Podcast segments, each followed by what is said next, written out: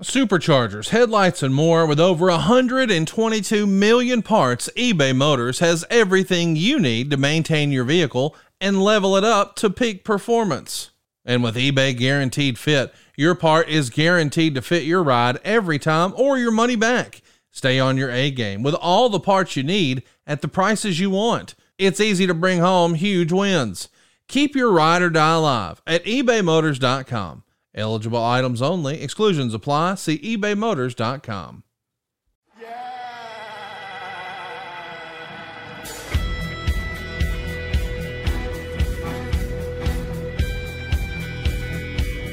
Deletion!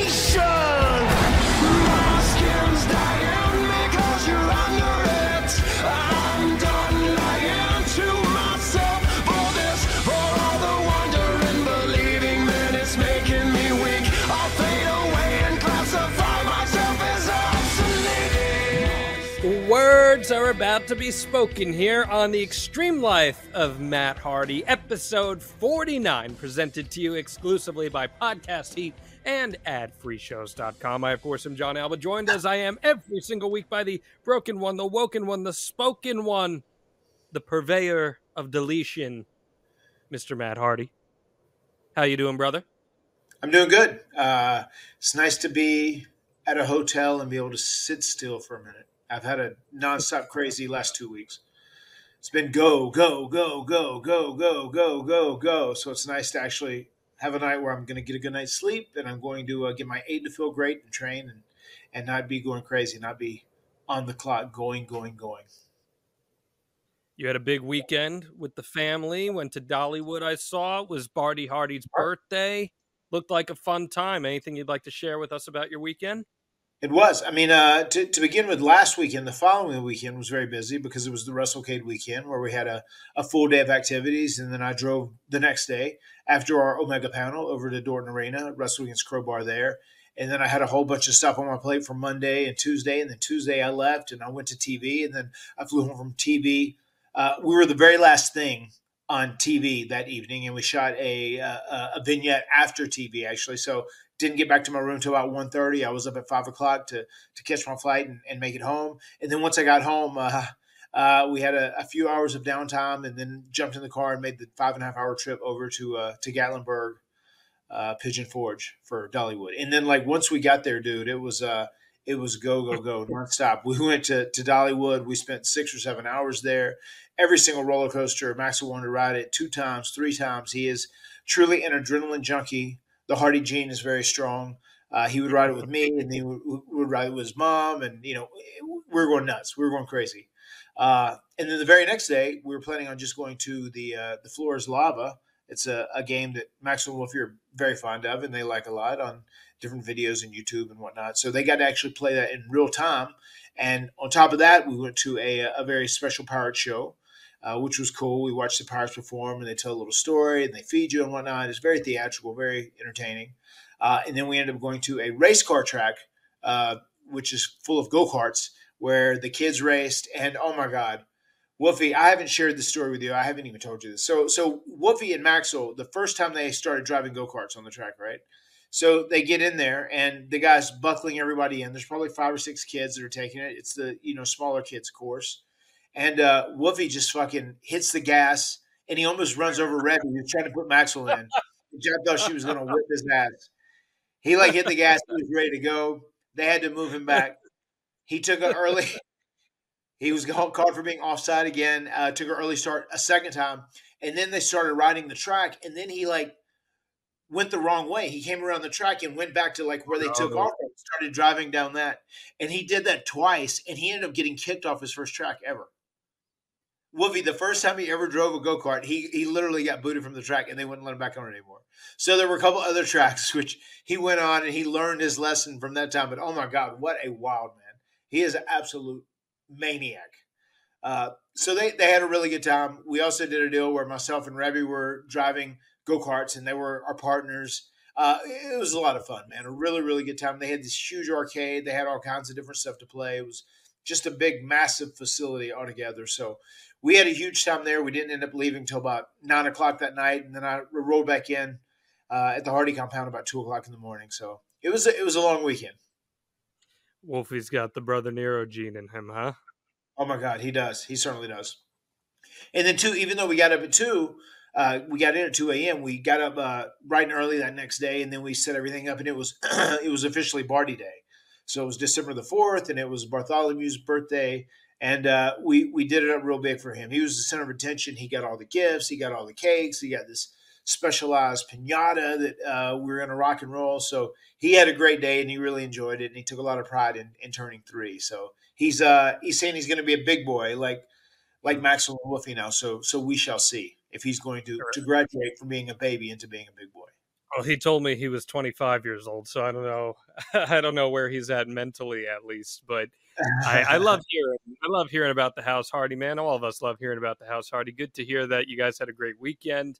Yeah. I know that you value those days together. So, uh, especially being on the road, being on the road as much as you are, it's very much something Right. that uh, it, it's hard to come by almost. So, I'm I'm happy for you, and I'm glad that you got it, my friend.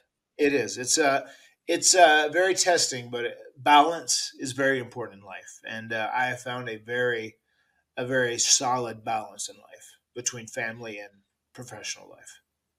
Well, last week we spoke about Jeff Hardy returning to WWE in 2006. Anything you'd like to bow tie on that episode, Matt? Uh, no, I mean it was a really enjoyable episode. Uh, it got really good feedback. People seemed to really enjoy it, and I'm I'm glad they did.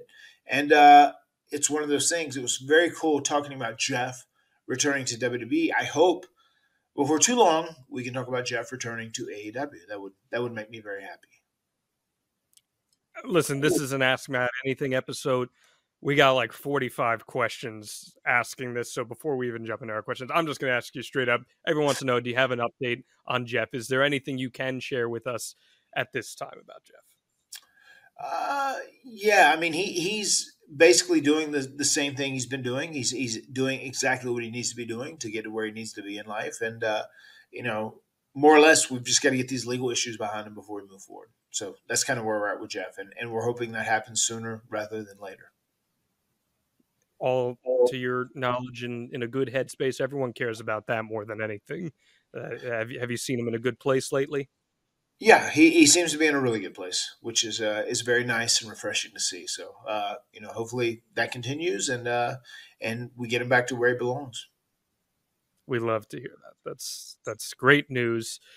Um, you mentioned you got good feedback. Well, the great feedback you and I got this week was we got so many responses for the Spotify Wrapped contest and the Apple Replay Oh wow, yeah, contest that we put out. crazy. So so many people have got the Extreme Life of Matt Hardy in their top five Cinco Five Cinco Five podcasts of 2022, and I told you guys if you sent us a screenshot, we would pick a winner, and you'll get a free video courtesy of Matt and I. And we picked a winner, and Matt, you and I are going to be laying down a video for Jared Sughart.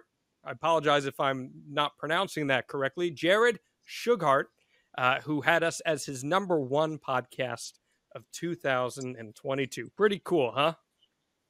Very cool. Uh, and yeah, it was very cool to see all those Spotify screenshots. So many people uh, had the extreme life of Matt Hardy in their top five, and that was a hugely flattering statement. That was so cool. And to everyone who did have us in your top five, and everyone who sent a screenshot and uh, posted that so that we could see it, thank you very much. We appreciate you sharing that. Very much so. It was cool seeing us up with names like established podcasts like Jericho and Something to Wrestle. Yes. Uh, you know, the Ocho. We're coming after you, Ocho. Don't Yeah, don't take that for granted. We're coming after you. yeah, we we had a lot of them with Jericho. That was great to see. That's a huge compliment.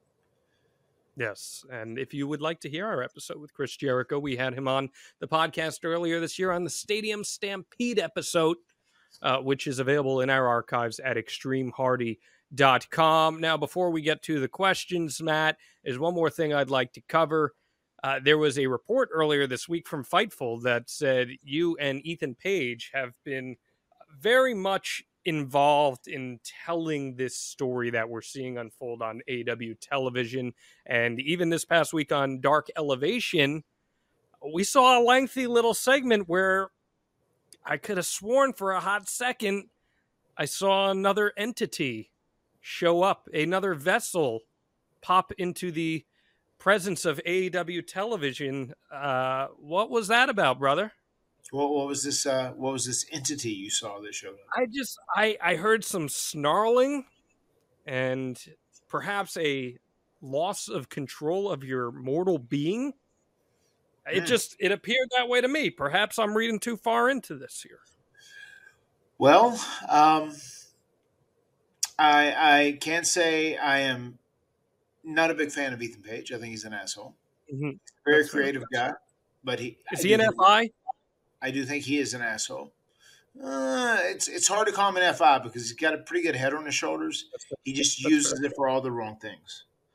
Um, so yeah, there there was a point in there where I snapped a little bit. Uh, it could have been a, a a flash of Damascus popping out of my mortal vessel. Um, and I don't know if we continue along the same path, and he keeps uh, punishing and doing things to Private Party that negatively affects her career, then I might end up broken before it's all said and done. Boy, howdy. I, I I heard them. I heard Private Party was even saying, "Hey, man, don't let them break you." And that just- Ah, a little bit of that came out. Yeah, uh, I heard. though. I, I, I, I promise you, Ethan Page, if uh, if we end up going down this avenue, this is going to be something you you will regret. More than fair. More than fair. It's been an enjoyable feud. I'm excited to let it play out, which, of course, is a t shirt you can get at boxofgimmicks.com alongside Matt Fact, Matt Fiction, our 5 Cinco 5 Cinco 5 star t shirt, among many others. So we have Ask Matt Anything, Mr. Hardy. Without further ado, hit us with that Matt Fact. Matt fact: Matt still finds roller coasters exhilarating. Do you have a favorite roller coaster in particular? Uh, I don't know. I don't know if I have a specific favorite roller coaster, but uh, everybody, we had a, a family friend, uh, Jimmy Ray, who you met at WrestleCade, who actually went before he left on a trip, went out to Dollywood with us, and he was blown away by how legitimate Dollywood was and like how Oh, yeah. legitimate the roller coasters were. Um, it, it was a lot of fun. It was so crazy. Uh, Maxwell, as I said before, wanted to ride every single one, and he would have rode every one three or four times. You know, if we would have kept doing it over and over. I mean, he, he truly he has that gene. He he loves it. And, and one thing that I still do love about roller coasters is just that that feeling you get when you kind of have to just let go and you're not in control and uh, you just let the adrenaline kind of take over in your body and you enjoy the ride and the view. It, reminds you that you're alive. As crazy as that sounds, there's something about that I greatly appreciate.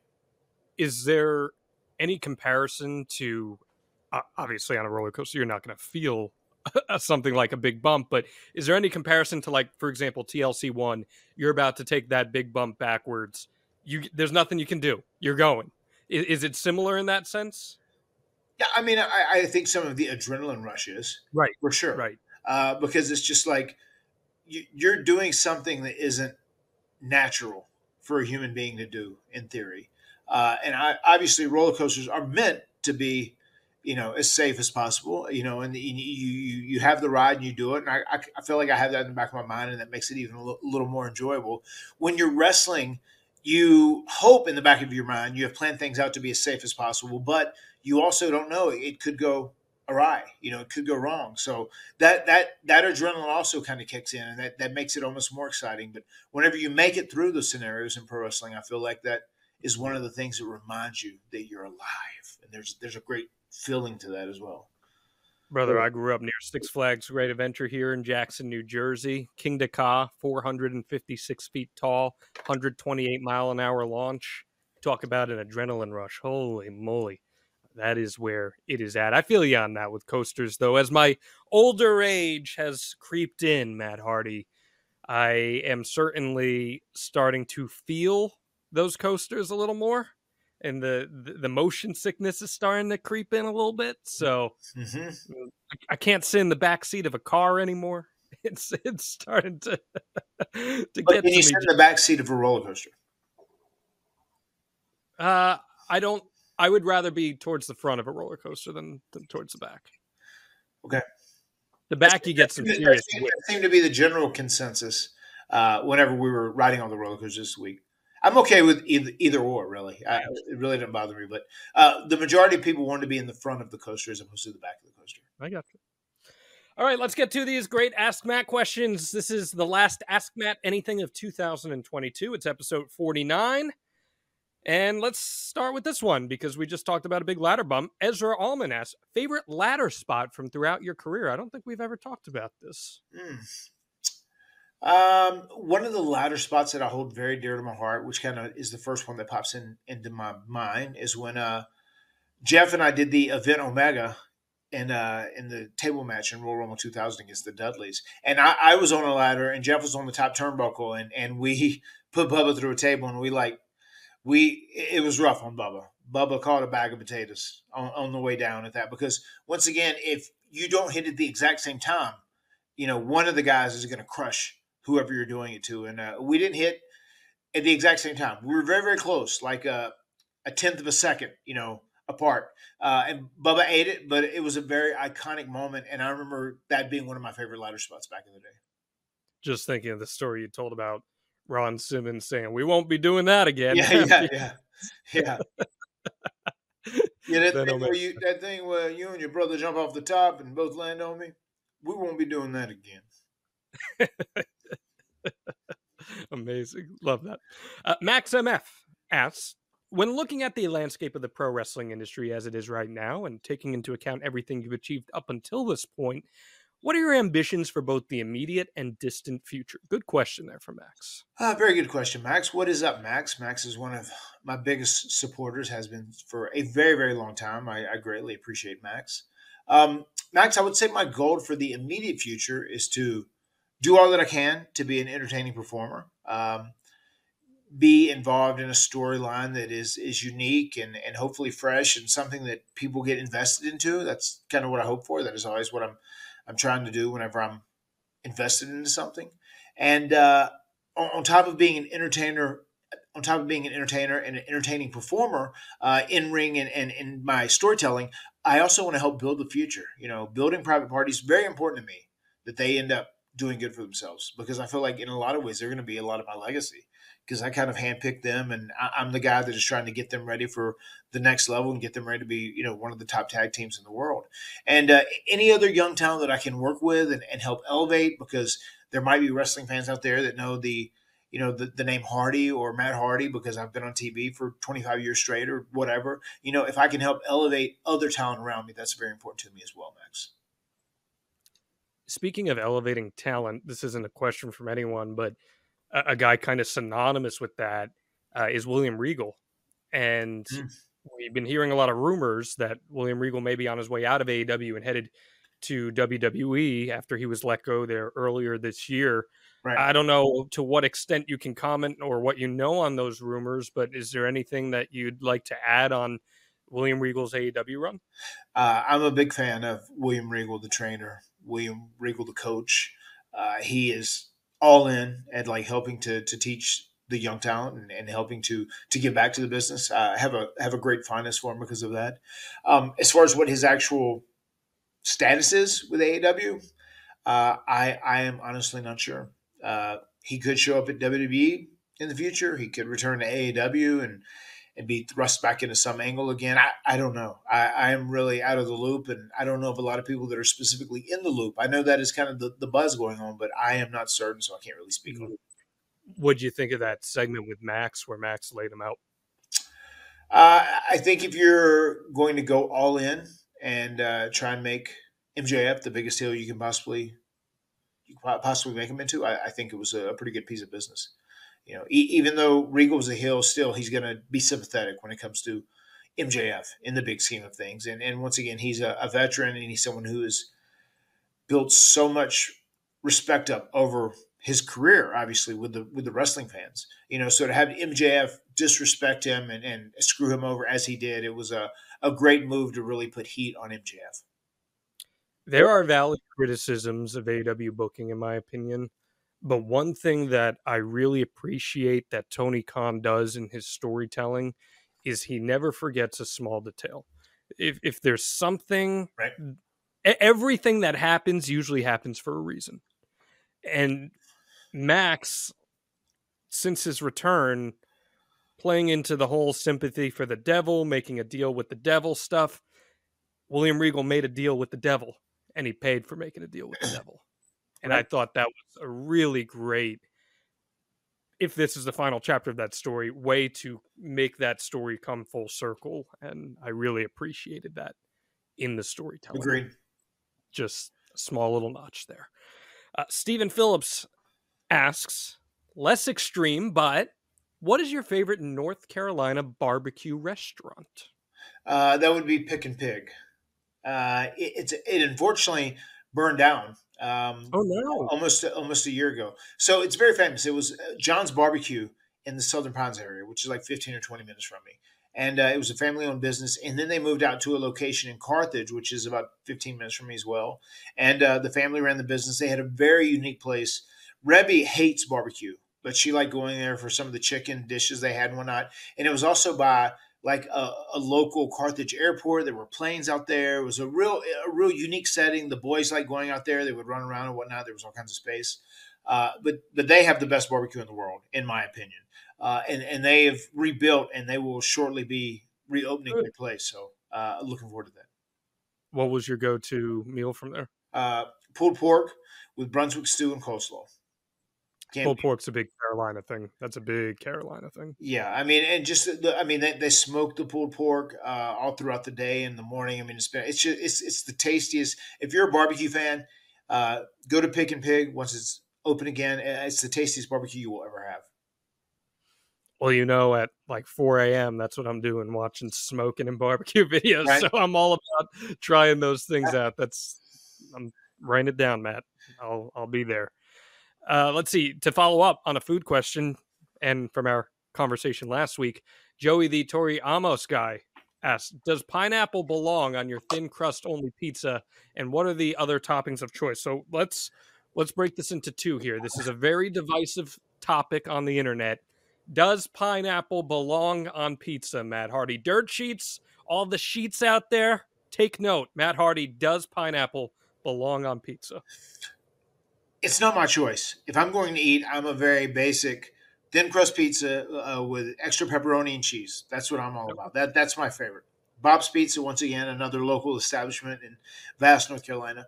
Um, if you do want to have pineapple on pizza, I'm not against it, and I'm okay with like a barbecue chicken type pizza. If you have a barbecue chicken pizza with a little like some onions on it, maybe uh, you maybe have a little pineapple on it. I'm okay with that, and and I'm not opposed to it. And I am okay. I am absolutely okay with pineapple being on pizza in the right setting. It's going to be the headline Matt Hardy. I am absolutely okay with pineapple being on pizza in the right setting. In the right setting, Just- yes. in the right setting. Okay, there you go. Uh, Once and for all, settled. There you go. Uh, let's see. Jeremy Strunk says, not a question, but want Matt to know his V1 era kicked off a period of time where I ruined a ton of photos by throwing up the shocker. Yeah, well, you didn't ruin them. You enhanced the photo. Don't you dare think you ruined them. You enhanced the photo, young man. Brandon asks, what's your favorite feud you weren't involved in? Wrestling history, Matt. Favorite feud you were not involved in? Oh, that's a great question. Very, very good question. Uh, I would almost say, just because I became such a big Macho Man fan after The Mega Powers? Yeah. A- after he after he won the title, I would probably say I, I knew like as soon as him and Hulk broke up, I was like, "Fuck, Macho Man's gonna get beat by Hulk because everybody beats Hulk. I mean, Hulk beats everybody. Sorry, uh, everybody loses to Hulk. You know, so it made me angry. I wanted Macho Man to, to reign as the champion for a long time, and I got very upset because I knew whenever the the Mega Powers exploded, uh, the Macho Man was ultimately going to drop the title to Hulk Hogan, which he did. Karen Stewart. What would be the toughest, most grueling match you ever had to prepare for? Oh man, um, I don't even know if that's like uh, I- don't know if there's like one specific match that I have tried to train for or prepare for specifically uh, before doing uh, that was super grueling. I mean, I, I I I try and do the best I can constantly to try and stay in shape and, and have the best win possible and be okay. And obviously, as you get a little older, it's a little more challenging. Um, I, I would probably say I worked the hardest to get into the best shape of my life and to be as athletic as possible and have the best win possible whenever I first turned heel and I started doing Matt Hardy version one. When I was doing the Sensei of Mattitude, I was in really good shape there. I could go wrestle for 45 minutes or an hour. Uh, I had had great wind. So that, that's probably when I was in my best tip top shape at that time. Yeah, I'd probably agree. With that. Is there a particular match from that era that really pushed you, or I, I probably working against Ray? I'd, I'd assume maybe. Yeah, maybe. I mean, Ray, Ray was super easy. I mean, th- those were never hard matches. They were very easy. I mean, I, I think what pushed me is just to stand out from Jeff and and be different. Uh, really stand alone as a solid worker on my own. Have a good look. Be in the best shape I could possibly be in, and be able to go out to the ring and, and wrestle for forty five minutes hard. Dave wants to know what's the worst match you've ever had in your personal opinion. Um, probably, I would say the worst match I ever had was uh, the first match with the Italian Stallion, where I wrestled a guy named Maverick, who was like his JBL at the time. He was the enforcer of the PWF locker room, and Stallion literally put him in the ring with me just to kind of see what I had. Uh, and I know we got in there, and like he just said, "Just listen to me out there, kid. I'll call it." And we locked up, and I couldn't even pretend to like do a headlock with the right now. I'm just so used to the left. Uh, and I, he said, you know, grab a headlock, and I put him in a headlock, and I did it with my right arm. And he said, "What are you, Mark?" And then he like suplexed me back on my head, you know, like you would see in in Japan. Um, and it, was a very chaotic match. A lot of things he was calling, I wasn't sure of what he was saying because, as you had said before, too, at the panel, uh, you know, we weren't technically trained at that time. We just kind of watched what we saw on TV and we emulated it. We really didn't know the insides and outs and the terminology and, and the fundamentals of pro wrestling at the time.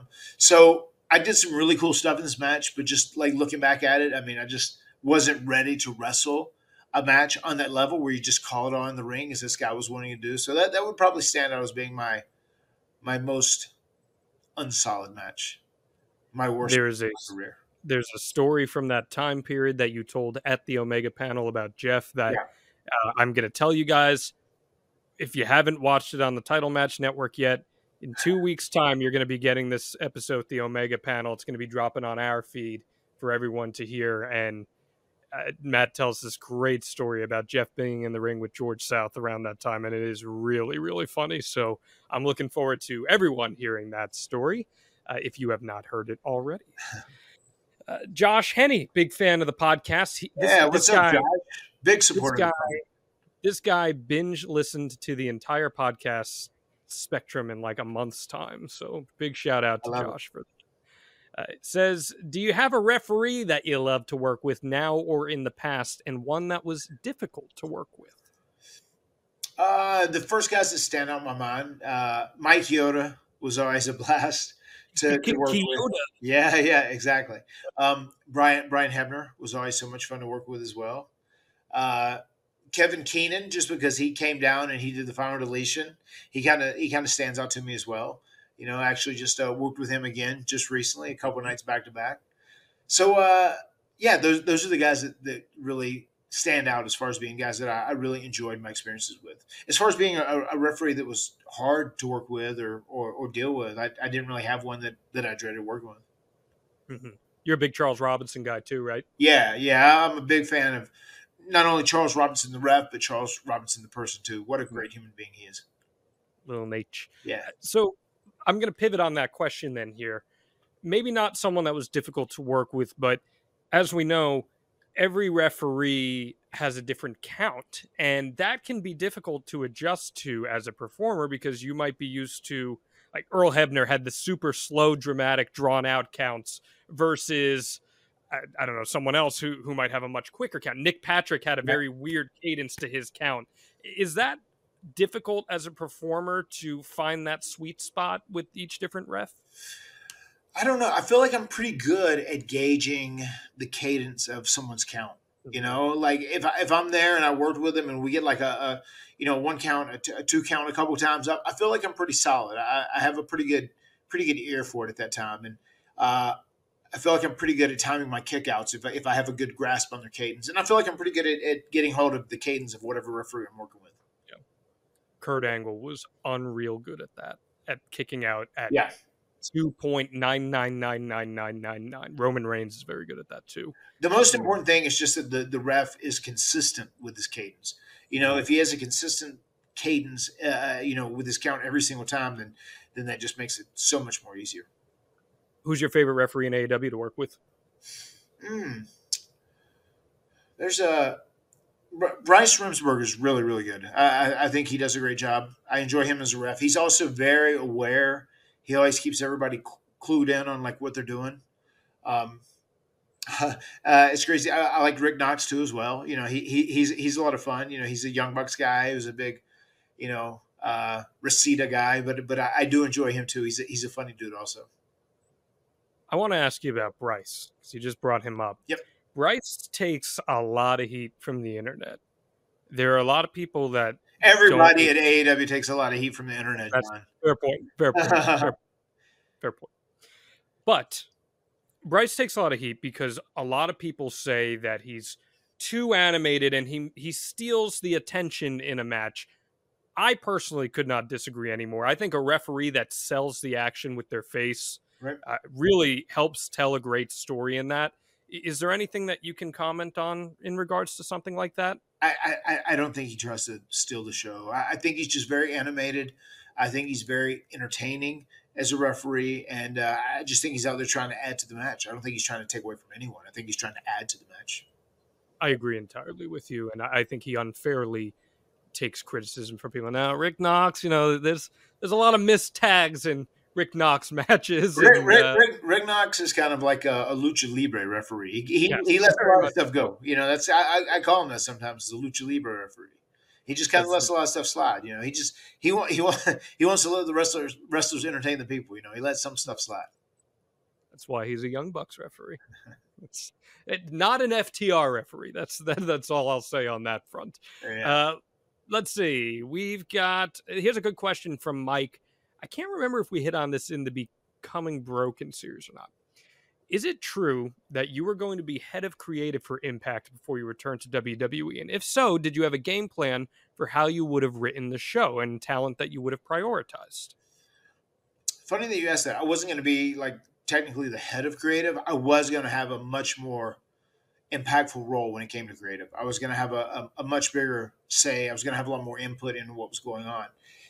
And if we would have continued the path that we were doing, some of the stuff we were talking about doing with, with Broken Matt, uh, whenever we eventually decided who we would have dropped the, the TNA uh, tag team titles to, you know, whenever we, we left with the titles in theory, um, it, if we would have stayed, if we would have re-signed with TNA and we would have finally chose a team, we would have dropped the titles to them, whoever it may have been.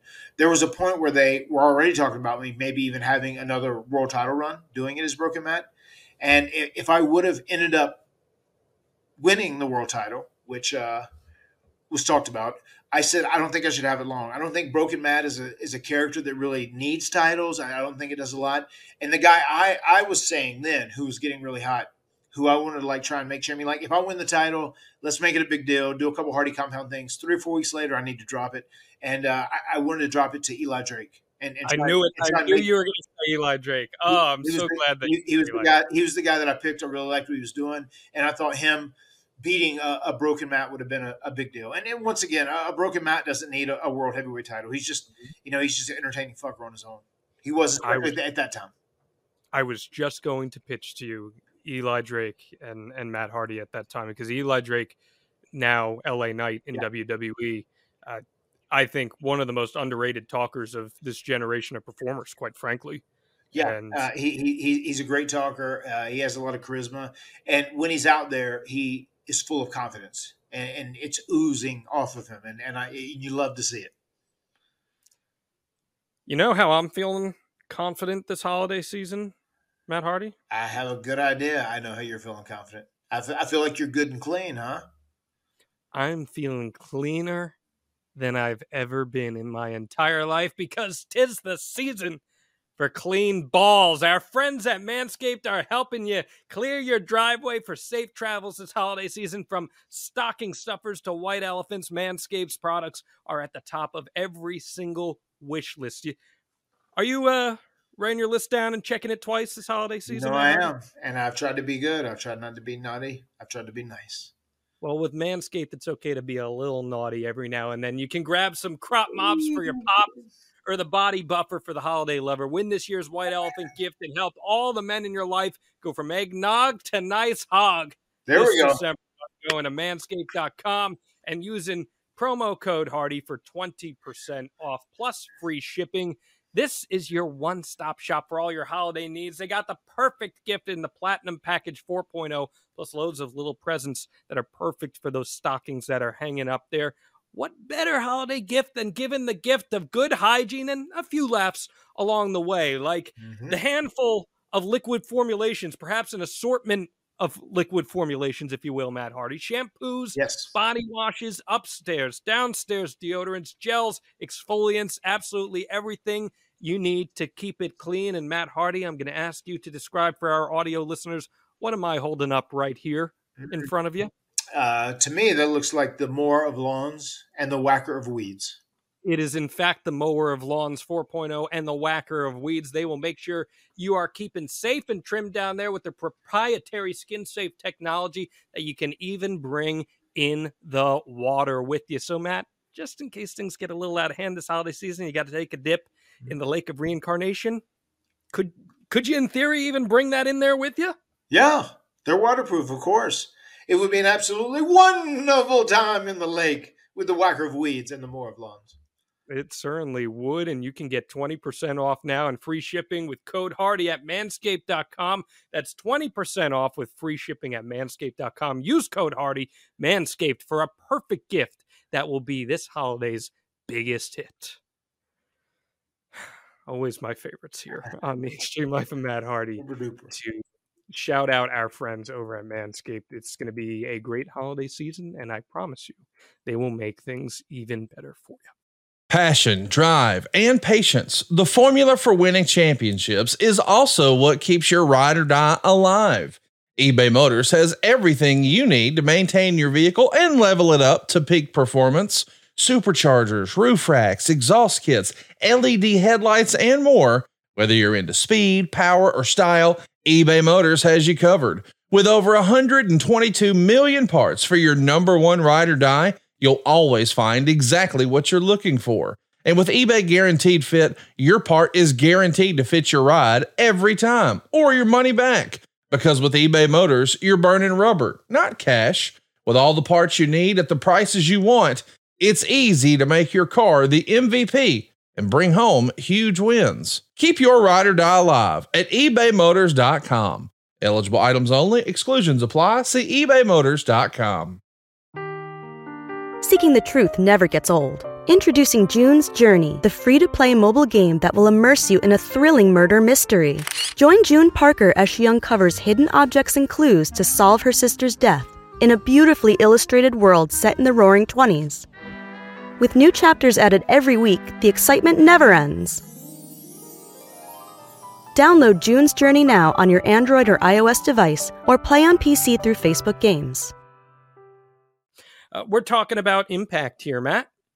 Valerie, big fan of the extreme life of Matt Hardy, says which tag team titles from any defunct wrestling promotion would you and Jeff would have loved to add to the Expedition of Gold, and which tag team titles from any active wrestling promotion would you and Jeff like to add to it? That's a great question, and I'm so happy that Valerie asked that question. So, whenever we did the House Hardy Halloween, the little uh, the little series, and and it featured uh, Jeff is Jeff Hardy in it, and I was obviously Broken Matt in the deal, and it had uh, House Hardy, the family, and we had the Dome of the Leash and everything else. So, if we were going to start doing this series as a regular on the network, it was gonna we were gonna be able to kind of contain the broken universe right there and kind of do whatever we want and kind of like creatively be in control of whatnot. So I had written out some episodes that I, I wanted to pitch and do going forward, and we'd kind of had the green light to do it. Some things changed in the budget and whatnot, and it didn't happen. But one of the things I was really set on doing is I wanted to teleport back in time to Philadelphia to the ECW arena, and I want to shoot something in ECW arena where we fought the Dudley Boys for the ECW tag team titles and defeated them. so we could have got it on our record. So that was an idea that I had going back in time and uh, having a battle in the uh, ECW arena. All these things were feasible and they could have happened. You know, WWE could have set this up and, and, and made everything happen. and uh, the Hardys versus Dudleys, and then we actually were seen and uh, listed as official ECW tag team champions. I don't know. Would would Bully have been down to put you over there at that? that, that that's his that's Brother, his of territory. D-Von would have brother. If, if we'd got Bully the right payday, he would he would he would have he would have played. All about the payday, brother. you talk about heat magnets, Bully Ray, heat magnet, and he is all about it. He's more than happy with that. Uh, what about current promotions? Any active promotion? Uh, New Japan, Uh, yeah, that would be great. I, I was going to say AEW. You know, um, obviously AEW, but yeah, I, uh, uh, you know, I, I, I really hate that we didn't get to win the AEW World Tag Team titles when we had that first shot at them. Um, New Japan definitely stands out. That would be something that would be great to to put on our list. Michael Burgett asks, "Do you have a favorite Christmas film?" uh, growing up as a little kid, I was a big fan of uh, Rudolph the Red-Nosed Reindeer. Whenever that would be on. Uh, now, I, I, feel like uh, the one that I watch with the kids the most, uh, and maybe is the most enjoyable, is The Grinch. I feel like we end up watching The Grinch. But uh, my wife is a big Christmas mark, as you know. Uh, there's seven current active Christmas trees in my house as we speak. All sorts of different variations, different colors, and different parts of the house. Uh, So Mm. there'll, there'll be a ton of Christmas movies. I have plenty to choose from. I have plenty to pick from. But uh, The Grinch is, is probably my favorite of all the ones we like. The old school animated Grinch or the Jim Carrey Grinch? The Jim Carrey Grinch, Gotcha. and the, and, and the kids the kids seem to like that one as well. You know, have you ever heard of the band The Pretty Reckless? Not sure how that I have. The lead singer of that, Taylor Momsen, was the little girl in Cindy Lou Who. Oh, really? Yeah, yeah, yeah, yeah, yeah. Okay. You should go check them out. You would like them. I'll, I'll send you some links. And I, I you about that because they kick ass. They're, they're real good. I asked you about them because our good friend, the wrestling historian, would like to know what's your favorite concert that you've been to? Oh man, uh, the first time I ever saw Pearl Jam, it was like a life changing moment for me. Like so, we became. The story's crazy. So everybody knows, most people know, if you know the story of Matt Jeff Hardy, that our mom died when we were very young, had cancer, and then there was a point in uh, 1992ish. I want to say, I think it was when we were out of school. Um, going back, maybe 1993ish. Um, but there was a point where we were off in school, and our dad had a brain aneurysm. He ended up being in the hospital. He was in intensive care for a, a week. He ended up getting better, but he was away in the hospital. So I took time off from school, and I like stayed with Jeff. Jeff was obviously in high school at this time, right? Uh, but we got into that weird thing. I was being a teenager, and we would stay up late to listen for the song "Black" by Pearl Jam. Mm-hmm. It's when it was in heavy rotation, right? So we got we would like stay up till like two two two thirty in the morning, really living the life as like teenagers, even though we are still pretty young in the big scheme of things, just to like hear that song on the radio at this time. So we became big Pearl Jam fans after we got the album following hearing Black. And it kind of like we're big rap fans at this time. I was all into rap. I was consumed by rap and Public Enemy and, and so many different rap groups. And then Pearl Jam is kind of what started my alternative phase, Mhm. so to say. So I tuned into Pearl Jam, heard that I got the album, said, Oh my God, a friend of ours had a hookup and we went to Charlotte. It was an outside show, outside venue, and one of our favorite songs still is this day. There's a really cool video that uh, someone made for us, and I've posted it on my Twitter several times. Uh, Long Road, and it's a song that uh, Jeff and I've always loved, and it shows like mine and Jeff's Long Road, literally from the beginning all the way up to current times.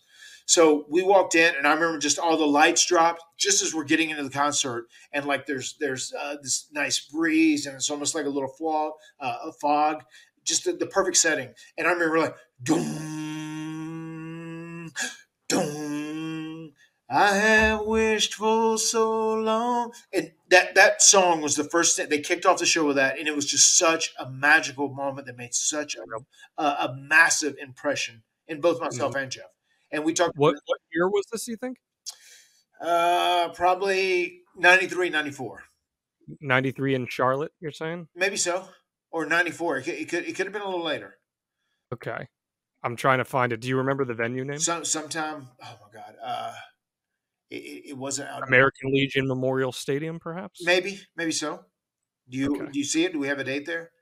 I'm, I'm tr- and okay, October fourth, nineteen ninety six, Okay. at the American Legion Memorial Stadium in Charlotte, North Carolina. They opened, right. It probably it probably was a little later because it was Phil Peterson we went with.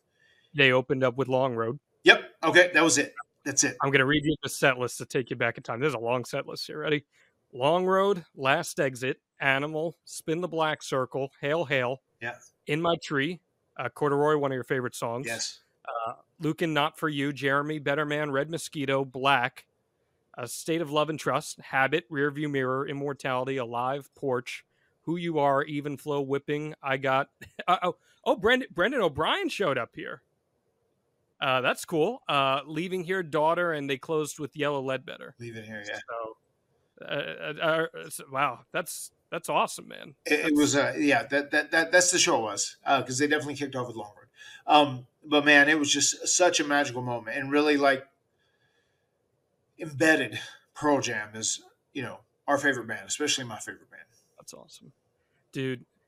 Live music is unlike anything else. Like I love baseball, I love pro wrestling, but I will put live music above anything. Just Yeah. it's that same element of pro wrestling where the audience forms that emotional human connection with the performer, Mhm. and as you just described, that feeling that you had, it's like the closest thing to real euphoria that you can achieve. It's unmatched, in my opinion.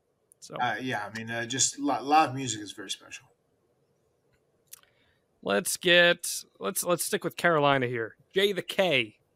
Which Carolina team will be the next to win a championship? The Hornets, the Hurricanes, or the Panthers? And also, do you think Carolina will ever receive a Major League Baseball squad? I would say the Carolina Tar Heels. They, they- uh, they are much more likely to win a championship. that, I mean, that, that that's my favorite. That's my favorite North Carolina team because I was Yes. part of the system for a while. Um, yeah, I mean, I, I would say the Carolina Tar Heels would be my guess. As far as those other teams, um, I, I would almost guess the Carolina Hurricanes before anybody else. Uh, a a baseball team would be cool in North Carolina. I think uh, there'd there'd be room out in Charlotte. Uh, you know, maybe bring in the the Charlotte team, whatever we, whatever we name it. What kind of name you got for them, Jon? Uh, I think if you saw a Charlotte team come in, it would probably be a relocated team rather than an expansion team. Like if Yes, like the right. Tampa Bay Rays were to move and they could stay in like the AL East or something like Right. that. So whether they kept a name like that or huh, Charlotte, I, I don't know what what are some like North Carolina tropes because that's usually where team names come from. Tropes and stereotypes are where things Yeah, uh, the the the Charlotte pulled porks. I don't know. What are we going with? right, right, right. Uh, hmm. yeah, I, I, I don't know. Uh, that'd be cool for you. I mean, I know you're a big baseball guy. You like Yeah. baseball. You, you thought you were going to be a baseball player at one point Yeah. in your life. So Yep. the Charlotte Critters. the critters. Okay, okay, I like it. I like it. That's that's cool. Yeah, I I think the Hurricanes probably are the ones. I've got a confession for you. We've never spoken about this before, and it might change your working relationship with me. But oh, uh, I I grew up a Duke fan. Oh, that's fine. I, I don't, I don't, I don't have that kind of heat. You know me. I'm a middle of the road guy. You know, I like my Mhm. team, but I, don't- I don't hate on anybody else. I grew up a Duke fan. I, I was JJ Redick is one of my all time favorite college basketball players, so I was all about those early 2000s Blue You a Devils. Christian Laettner fan? Man, great documentary. I hate Christian Laettner. It's an ESPN 30 for 30. It is an all time great sports documentary about just that one moment and how much vitriol and hate that it's spurred from sports fans around the United States. It's pretty incredible. Uh, okay. It's, it's worth checking out. Um, you know, maybe on a I, I, I was. You know, whenever I was coming up, I, I always favored Carolina, but the, the big rivalry at first was Carolina and the Wolfpack. You know, NC Hmm. State. That was the big rivalry. But it, it once it transitioned over to being Carolina versus Duke, that was like that was that was the heat, right? So Yeah. I, I always, if Carolina would get knocked out, I would always pull for like NC State or I'd pull for Duke, whoever was there. If it was a Carolina team, I'm not one of those. Uh, You're not tribalistic. I'm not tribalistic like a lot of the pro wrestling fans are, or like a lot of the you know sports teams fans are. Oh, rabid sports fandom is a very real thing. Yeah. So since you're not tribalistic, how about I ask you a WWE question? Go crazy. Austin Williams wants to know thoughts on Roman Reigns' two year historical run as the WWE Undisputed World Heavyweight Champion. Do you think that it is the greatest championship reign in history? I don't know if I would say it's the, the greatest reign in history yet. Uh, I, I think it's very special. Uh, I, I, love what Roman's doing. I, I think they've really done a great job of booking him in a very smart, sophisticated position. Uh, I, love the people he's surrounded with. I love what he does with Usos. The whole Bloodline thing, I think, has been great. Sami Zayn has been a great injection into the whole scenario, especially for his comedic value. Um, I, dig it. Uh, I, I think Roman's a great champion, and, and I think he is well on his way to becoming one of the greatest champions of all time. And I, and I think he is creating something special every single day that he continues to hold on to the title. Is The Rock versus Roman Reigns the biggest match that's out there on the table in wrestling today? Uh, pro- probably so. Probably so from a, a, a WWE perspective, I would guess. I mean, I, I think there's some some guys at AW that have been built up. You know, I think Cody eventually is going to be a big deal. Mm-hmm. Him versus Roman. I, I think like a, a Kenny Omega versus Roman would be a big deal. Yeah. Yeah, I'd say Rock versus Roman, Rock or Rock versus Roman, Roman versus Kenny, and Okada Omega in the United States are probably the three biggest matches on the table right now Right. in pro wrestling. Just my opinion that those are probably the three biggest matches on the table as things stand. But uh, let's another question that has been really highly debated. There's been a lot of rumors this week that if Rock is coming in for WrestleMania, that he would win the Rumble and face Roman at Mania for the title. Do you think a Rock Roman match needs a championship attached to it? Uh, no, it, it doesn't. I, I almost feel like uh, attaching a championship to that match almost like kind of spoils it in some ways. I feel like I feel like it's a bigger match if it's like a grudge match. If, if it's just a, a, personal issue, a vendetta between those two. Like I feel like if you put a title on the line, it kind of I feel I feel like it takes away from the match.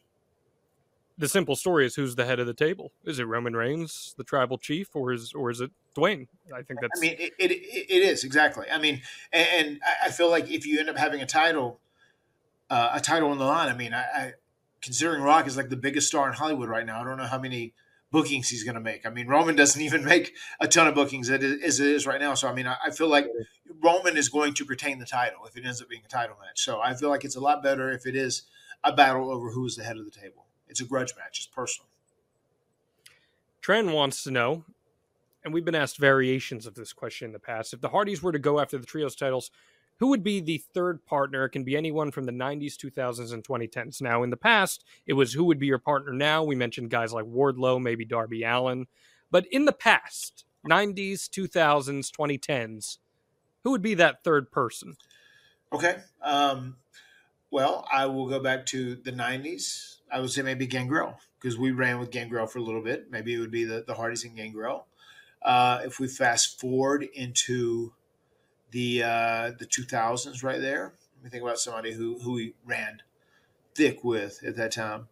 Probably either Shane or Shannon Moore, I think, would have to be in that conversation. Yeah, maybe so. I, there, there's a couple like uh, even uh, guys who were tight. Uh, the Hardys and Umaga would have made a hell of a team too back in the day. You know, which I, I think would be very interesting. Maybe even uh, the Hardys and MVP. You know, back in the 2000s. Um, and then if you skip forward to the 2010s and we think about it, uh, let me think about the people we were running hard with at that time too. Um, that almost makes me brings me back to a big TNA feel, a big TNA period. Um, that even that that even might be a, Shane there, like a hurricane, even even at that point, uh, just because we're involved so much in like uh, you know the the deletion stuff. Like Shane was always on the scene whenever we were filming those things. Typically, um, there's got to be somebody else, uh, like a, Bobby Lashley, an EC3, uh, maybe Eli Drake. You know, any any of those guys from from that time period too. Taylor Benjamin says, Hey, Matt, I'm a longtime fan of both you and your brother, as well as old ass Shane Helms. He wrote that. I didn't say that. He wrote that. that being said, I've watched a lot of your YouTube videos through the years and just want to ask Is there any chance we can get another watermelon duel? um, I never say never, man. Uh, who knows if if we could like kick off this Hardy show again, maybe even do little bits and pieces for for Reby's TikTok or whatever. There could be like a, a quick little watermelon duel. She's not a big uh, a long form storyteller. She's definitely a short form storyteller. She likes to get in and out. She's she's Yeah. very much New York minute. She gets her shit in as quick as possible. Like I'll be saying a Alana on one of her TikToks. She says, "No, you have 1.5 seconds. That's it. Don't drag this shit out. It's not three seconds. It's not four seconds. It's 1.5 seconds. Get the shit done." She uh, she she really she packs it in there. Uh, so yeah, maybe maybe we we will have another watermelon duel. Maybe we'll do it sometime on her her TikTok or whatever. She actually just got some new deal where she's going to be. She's got several managers now because her her brand is building and she's uh, she's starting to make some more money off her content too. So maybe uh, maybe I can quit this wrestling bullshit. Just do her TikTok videos. We've got Matt Hardy brand. Soon we'll have Reby Hardy brand. I Yeah. like the sound of that. That's that's cool stuff. I like that. And to piggyback off that, Joseph asked, "Is it true MTV contacted you about getting the Hardy Show on their network at one point?" Uh, there was a point where we had some of the guys that, that did the Hardy Show with us that did reach out to them, and there was like a conversation. Uh, it, it didn't go extremely far, but there, there was definitely a conversation right after Jeff was leaving WWE, uh, where we were having that conversation, and then whenever Jeff ended up getting in trouble and he got arrested, that kind of put an end to, to that conversation. So we we did we did speak to them. There was something we were like just starting to negotiate. There was never like an official deal or anything on the table, but we were definitely talking talking about stuff. Pat Pitts asks, "Why don't more promotions do their own variation of a Royal Rumble match? Are you a fan of that type of match?" I mean, I'm I'm a fan of the Royal Rumble. I think it's a cool concept. I think it's a, a really special way to to make someone and build someone, and really, I, I love the fact that whoever wins goes to WrestleMania and gets the shot at the at the world title. Um, I mean, I, I feel like a lot of other promotions maybe don't want to just straight up copy the Royal Rumble. They want to try and do something a little different, a little original. Uh, I- think I think it's a very interesting match, and I think it's very cool that WWE created it, and they've really built it into a very special staple for their brand. Uh, I think other promotions have tried to emulate it with matches that are similar in different ways that also do things that, that elevate different talent. But I, I do like the Royal Rumble match for what it's worth. I feel like a lot of other promotions just just don't use it because they don't want to straight up just copy WWE's ideas. And and if you're in a Royal Rumble match and you get in early and you're supposed to be because every Rumble match is booked with some sort of Iron Man, right? Like that's a that's a big part of a Royal Rumble match. Someone goes a long way in it. Usually, someone's going to have a run. Yeah, You got to be in like Finn Balor style shape to have that cardio to go 53 minutes and that sort of thing, don't you? uh, yeah. I mean, you you definitely have to be in shape, especially if you're going to be in there for a long time. And there's a great way that you can make sure that you're in Finn Balor style shape if you're going to be in a long Royal Rumble match, isn't there, Matt Hart? Yes, I mean that's what I do. I take my AG ones every every day at the very beginning. You take your AG1s every single day to get in that hashtag Rumble season shape. What is this stuff? One delicious scoop of AG1. You're absorbing 75 high quality vitamins, minerals, whole food source, superfoods, probiotics, and adaptogens to help you start your day right. This special blend of ingredients supports your gut health, your nervous system, your immune system, your energy, recovery, focus, aging, all of those things, and gives you the mental clarity you need to go from 1 to 30 in a Royal Rumble match and beyond that. Tons of people take some kind of multivitamin. And it's important to choose one with high quality ingredients that your body will actually absorb. Matt, before you were taking AG1s, how many multivitamins were you putting in your body every day? Way too many. Probably ten or twelve every single day. Way too many. Well, guess with AG1s, it's all in one. It's a small micro habit with big benefits. It's one thing you can do every single day to take great care of yourself. And your subscription is going to come with a year supply of vitamin D, which is so important to add as we get to these winter months and there's less light out there. You want to make sure you're absorbing that. And the beauty is, is the best part about it. It costs you less than $3 a day. You're investing in your health. It's cheaper than your cold brew habit. It's cheaper than getting all the different supplements yourself. It is an all in one nutritional insurance. And right now, it's time to reclaim your health and arm your immune system with convenient daily nutrition. Just one scoop in a cup of water every day. That's it. No need for a million different pills and supplements to look out for your health to make it easy. Athletic Greens is going to give you a free one year supply of immune supporting vitamin D. And how many free travel packs, Matt Hardy? Uh, five, cinco, five, cinco, five free travel packs. They're so convenient too, aren't they? They're the most convenient. They're great. They've changed changed my life. All you got to do Visit athleticgreens.com forward slash Hardy. Again, that's athleticgreens.com forward slash Hardy to take ownership over your health and pick up the ultimate daily nutritional insurance. And we thank Athletic Greens and AG1 for sponsoring the extreme life of Matt Hardy every single week and for keeping Matt Hardy still going as his athleticism declines in his older age. Thank you, AG ones, for keeping me up and running. Can tell that story. So I was on commentary for the Jeff Jarrett and Matt Hardy match, and I was trying to add like real life color commentary to this thing where I'm talking about coming from the sports world, and I'm saying, you know, as athletes you get towards the back ends of their career, their natural skill set declines and they have to reinvent themselves. They have to come up with new ways to stay in the game. And I guess the way that I said it was maybe a little more harsh than what I was intending to say. Right. And, I- and Matt calls me. He's like, I love the call. It was great. But did you say that I was like old and that my skills were like fading away from me? And I said, Oh, shit. I'm sorry. And then I get a text from Reby. She's like, What the fuck was that about, bro? yeah, we were listening who said, "Oh, you can tell he's become more of a brawler as his skill set has deteriorated, or whatever." You think. and and was just like, "What the fuck?" Not what I meant to say, but nonetheless, I apologize for how it came out. Uh, I still think Matt Hardy can go for what it's worth. Afford Anything talks about how to avoid common pitfalls, how to refine your mental models, and how to think about how to think. Paula, while certainly you can mess up on a million dollars a year, it is far less likely than it is on $30,000 a year. Right. I would meet wonderful people that were struggling with a budget that was super tight. It was 100% you need to make more money. Make smarter choices and build a better life. Afford anything, wherever you listen. Uh, and and speaking of which, Tim Woody asks, "Will there ever be a Hardy versus Jarrett three? That's a very interesting question, Tim Woody. Uh, Tim Woody, a guy who is one of the forefathers as well of WrestleCade. I don't know if you're aware aware of that or not, Jon. Did you meet Tim Woody there, at WrestleCade? I think I think briefly. Okay, yeah. Uh, he, he's a good dude. He's been going through a lot of health issues recently. Uh, but Tim, I, I think as opposed to being just a Hardy Jarrett three, I think there could be maybe a Hardy's versus Jarrett's three, maybe at WrestleCade next year. Ooh, we're not talking. Tim Woody.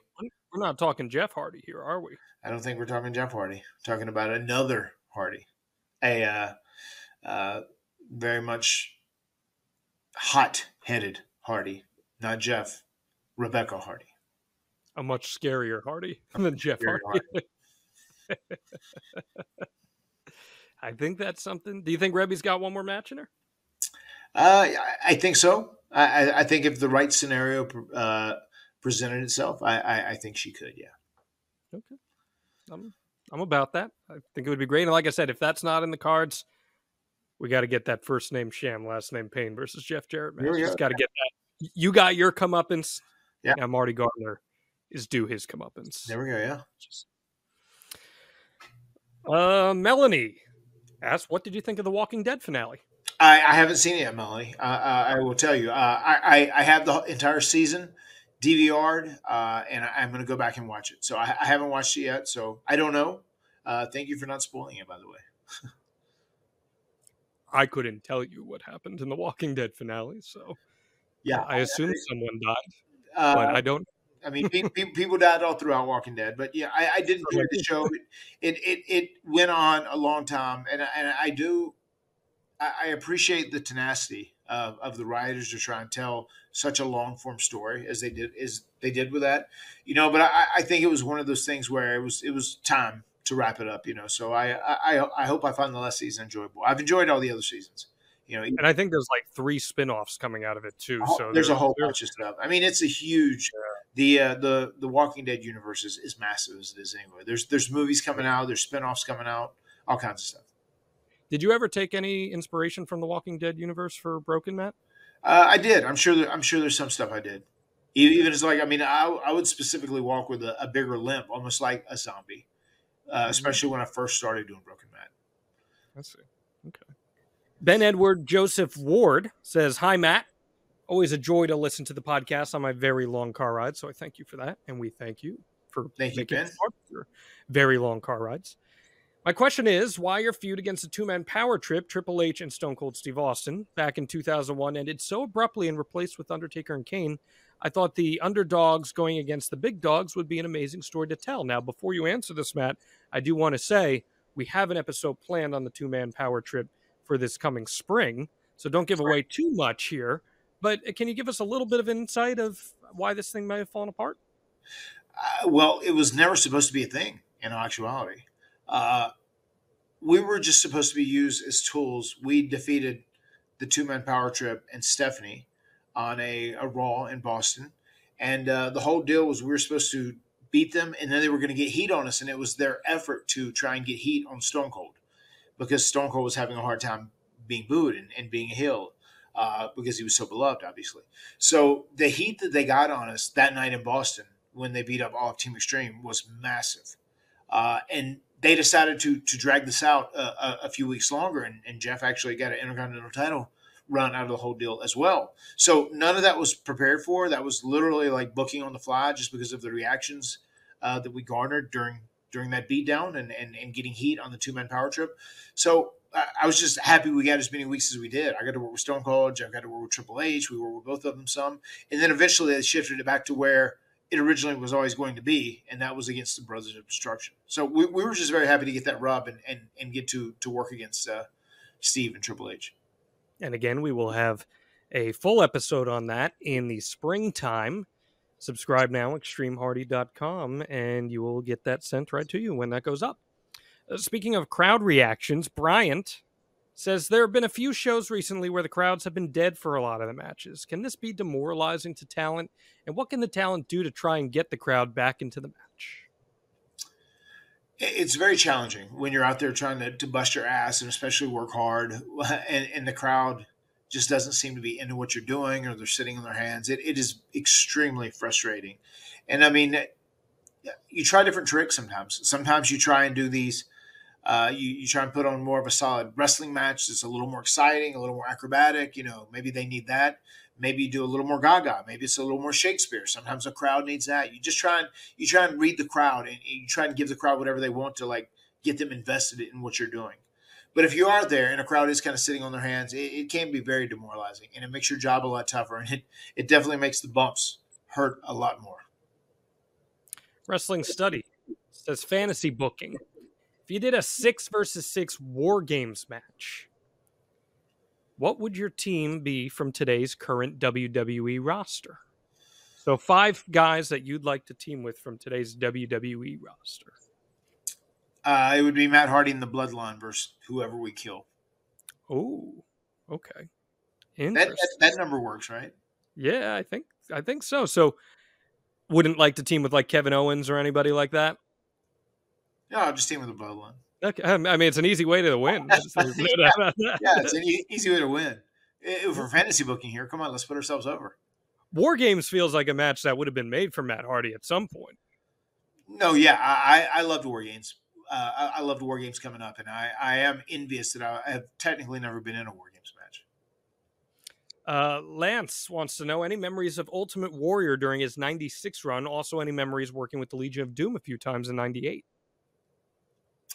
Yeah, I uh, I have a very funny memory of Ultimate Warrior. So whenever we were doing extra work, they liked us a lot, and I remember Chief Jay Strongbow, who was the guy who would book us, and we took care of him. We got him set up. We knew people that worked on the Pinehurst golf courses, and we'd get him set up with golf there, and he would come down to Pinehurst, and then he would always book us and go out of go out of his way to book us at as many shows as possible for WWE, right?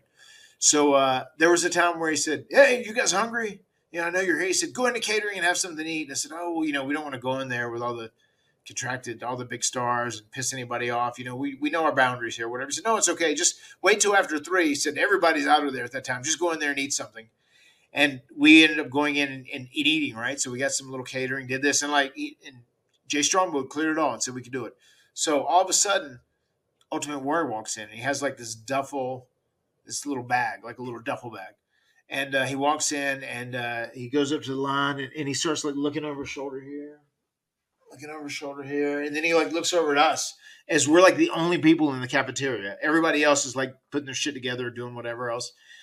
And the, the four of us are sitting there myself, my brother, Jason Arhndt, Marty Garner. And Warrior like looks at us and like, then like looks away and he starts taking.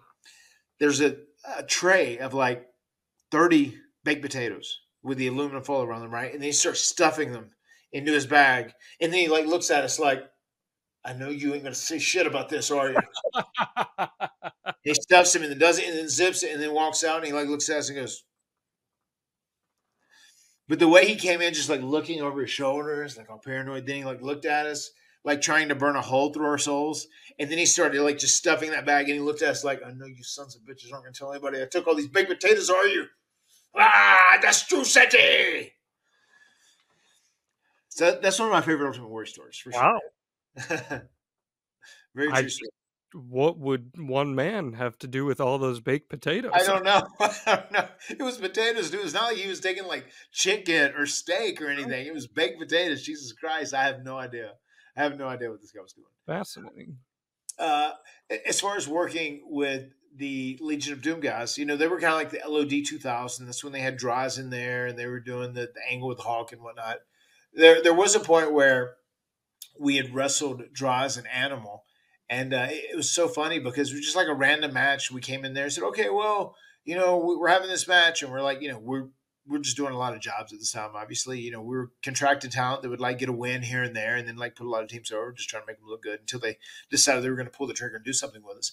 And then I remember we came in and said, okay, well, we we want the Hardys to uh, defeat LOD 2000 with their finish, and we want them to pin Animal. I was like, what?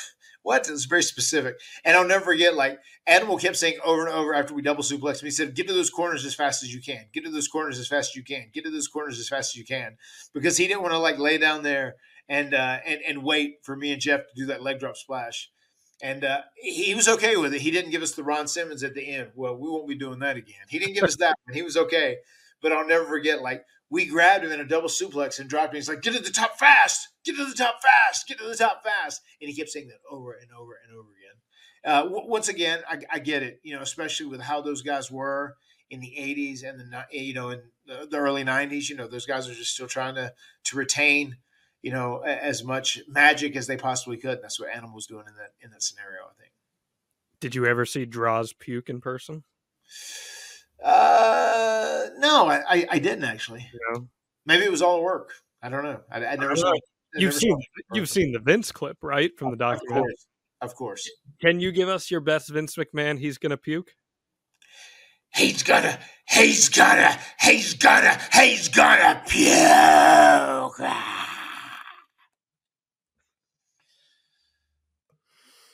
And if he he, doesn't, so that. So fired up, man. if he doesn't puke, he'll eat your face off. Yeah. Yeah. Right. Yeah. Vince McMahon. He is a he is a true madman. and I love and I love him for it. Not gonna lie. Boy, howdy, ain't that something? Let's get, let's see here. We got so many questions. Uh, just got a big shout out to everyone. This is our last Ask Matt Anything of the year. And just thinking of literally the thousands of questions that we got this year. Right. It's like literally thousands. It's just insane. Let's let's get a few more in, Matt, and then we'll call it a day here. Uh, Spidey cloned says everyone has a favorite match. Something I like asking wrestlers is, what's your favorite match that others just don't get why it's your favorite? Could be a great match, an objectively flawed one, but to you, it holds that meaning in a place that you'll never forget. I, I almost feel like for me, when you talk about a favorite match that is kind of subjective, so to say, I guess, uh, I, I would say the final deletion because there's so many people that didn't get it, they didn't like it, but like we created something so special that was such so trend setting at that time. Uh, you know, and there's a lot of people that still hate it. They think, you know, the broken universe is the dumbest shit they've ever seen in their life. And there's some people think it's the greatest shit they've ever seen in their life, you know. So it was a very polarizing thing. But I, I love the fact that we were we were given the we were given the opportunity to kind of like step out of bounds, you know, and like kind of cross the normal parameters of what pro wrestling is in 2016 and, and we created the final deletion. And I love the fact that it was just done so organically and it was like we were kind of making it up as we went along. We had a little bit of an outline, but so much of that was just made up as, as we went along. We got a two part question from Nathan. It says one, how did it feel to be in a video game for the first time? And two, do you think it do you think you will be in the new AEW Fight Forever game? Uh, yeah, man. Be, being in a video game the very first time is like is one of the, there's a few things that really let you know like you've made it, and being in a video game the first time is like wow we've made it. So that was a huge deal for myself and Jeff. Like when we got an official piece of WWE merchandise, we're like whoa we've made it. When we got a, a toy, whoa we've made it. When you're in a video game, whoa we've made it. You know those are some of the things that are very important staples of like realizing the materialization of your dream coming to be. Um, and as far as the Fight Forever game, uh, I I will I will be in the game. You have to do uh, a couple special things to end up getting me, but I, I I will be in the Fight Forever game. You are you are an acquired possession in this game. How about that? You gotta you gotta work to get to Yeah. Matt Hardy. Okay. Uh, There's there's a few guys they strategically did so people would buy a certain certain things, and You uh, are you I- are premium content. I, I I will be I will be I will be in the game. I guess have you seen that? Is that public info? That you're in the game? Uh, I haven't heard that specifically, but a lot of people have been confirmed for the game, so Yeah, yeah, that, that's fine. It's not like you're you're breaching contracts here or anything like that. And and it's I mean the game is attracting a lot of buzz. yeah. And what I appreciate about it is that I know Kenny Omega in particular has been a big part of the development of it because he's such a he's such a his life. gamer. It's been his life. And I think it will be a true love letter to those great wrestling games of yesteryear, I think so too. Yeah. like No Mercy and some of those early SmackDown games that Yeah. people fell in love with so much, like Here Comes the Pain. Uh, do you have a favorite wrestling video game that you've ever been in? Uh, I mean, may, maybe that is the No Mercy the one that had guys when they fell off the ladder. They they Jeff Spot. Yep, like Jeff. Yeah, they took the Jeff bump. Yeah, I, I think that was it. That was a, a pretty badass game. that's cool. I, I think people look at that as the gold standard of Yeah. wrestling video games. Yeah. So that's that's pretty cool there. Uh, let's get two more questions here and then we'll wrap up.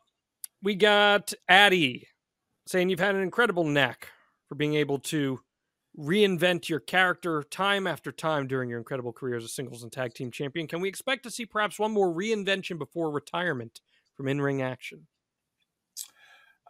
Yeah, I, I think so. As we talked a little earlier about this whole Ethan Page thing, uh, if Broken Matt comes back, he he will be very he'll be very different.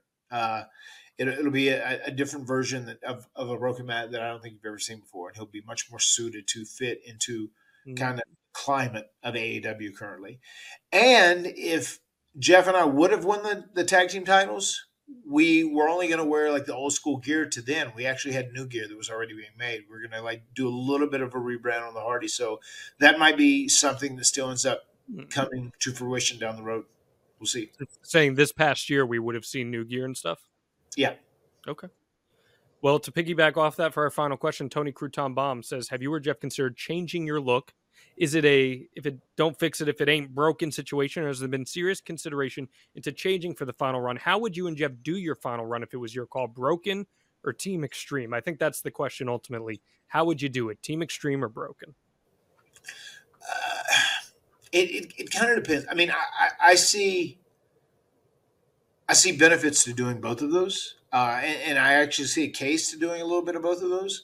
I, I think as our careers wind down at the end, I think we need to kind of be as based in reality as possible. I, I think that makes it a lot more meaningful. You know, being our last run, and we can be much more serious, much more real, and like let our emotions be real, as opposed to being a you know a fantastical character like Broken Matt. Uh, so I would I would imagine it, it, you're going to have more of a traditional Matt and Jeff Hardy, although they might have like a different swagger to them. They might have a little bit of a different look. They might wrestle a little differently. I, I would say when we're on the way when we're on our way out the door, it'll probably be Matt and Jeff Hardy, uh, the, the real human beings. Maybe a different presentation, but but but pretty much us. Well, naturally, you have to change it because your athletic skill set has completely deteriorated at that point. So Yes, yes. you must find a way to even walk to the ring because, as we know, those Hardy boys will be in wheelchairs by the time they're 30. I have to find a new way to lay in the bed. My skill set has deteriorated so ba- poorly, so badly. Oh, we, we know. We know the Matt Hardy skill set in the bedroom has not deteriorated. We know that. We're very confident in that. We've seen how many kids you're pumping out there. We know that the House Hardy is potentially ever expanding Matt Hardy. I'm not too worried about that one. Yeah, I did pretty good on that front. I thought so. You're, you're you're a world champion on that one. So As Eddie Guerrero would say, better than nothing.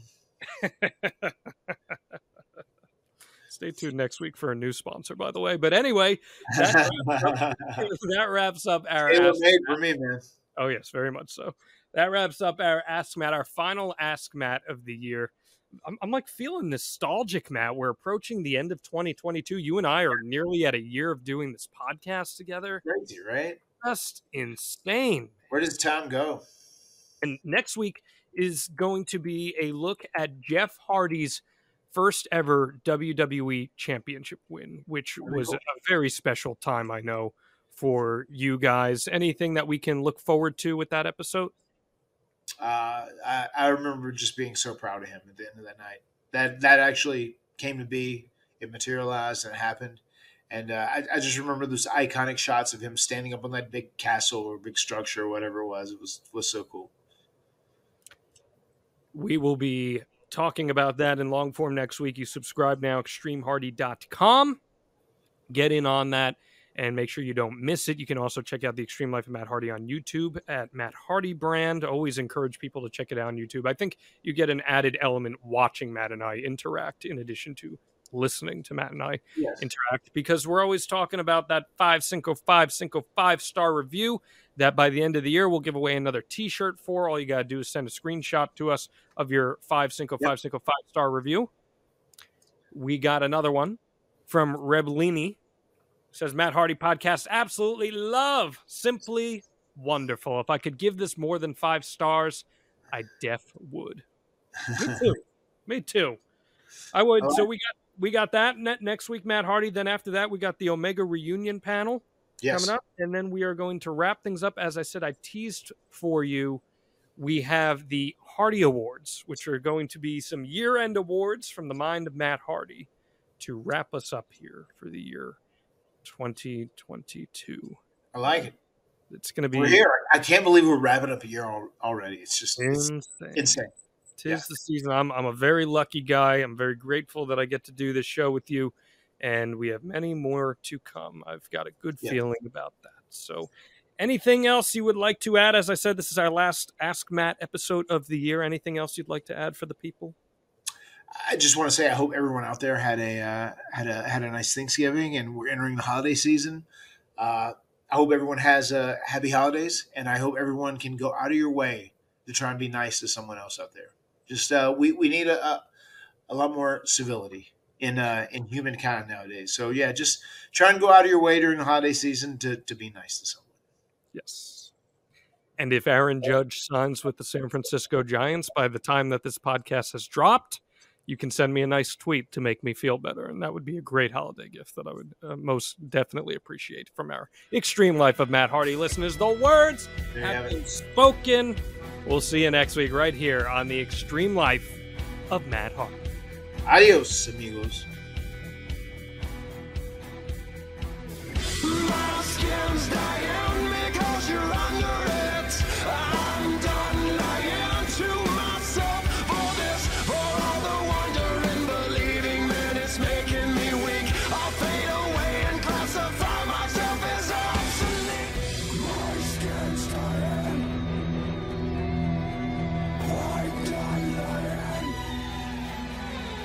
But I feel strongly that saving money is important. You know, if it's not something we worry about now, boy, we are really going to worry about it later. And I want to help you get out of debt faster and do it with cheaper monthly payments. I'm talking to you if you're in a 30 year loan. Now is the time to take years off of your loan. We're routinely helping our listeners cut 5, 10, even 15 years off their loan. And you can do this without perfect credit with no money out of pocket. You've just got to start at savewithconrad.com.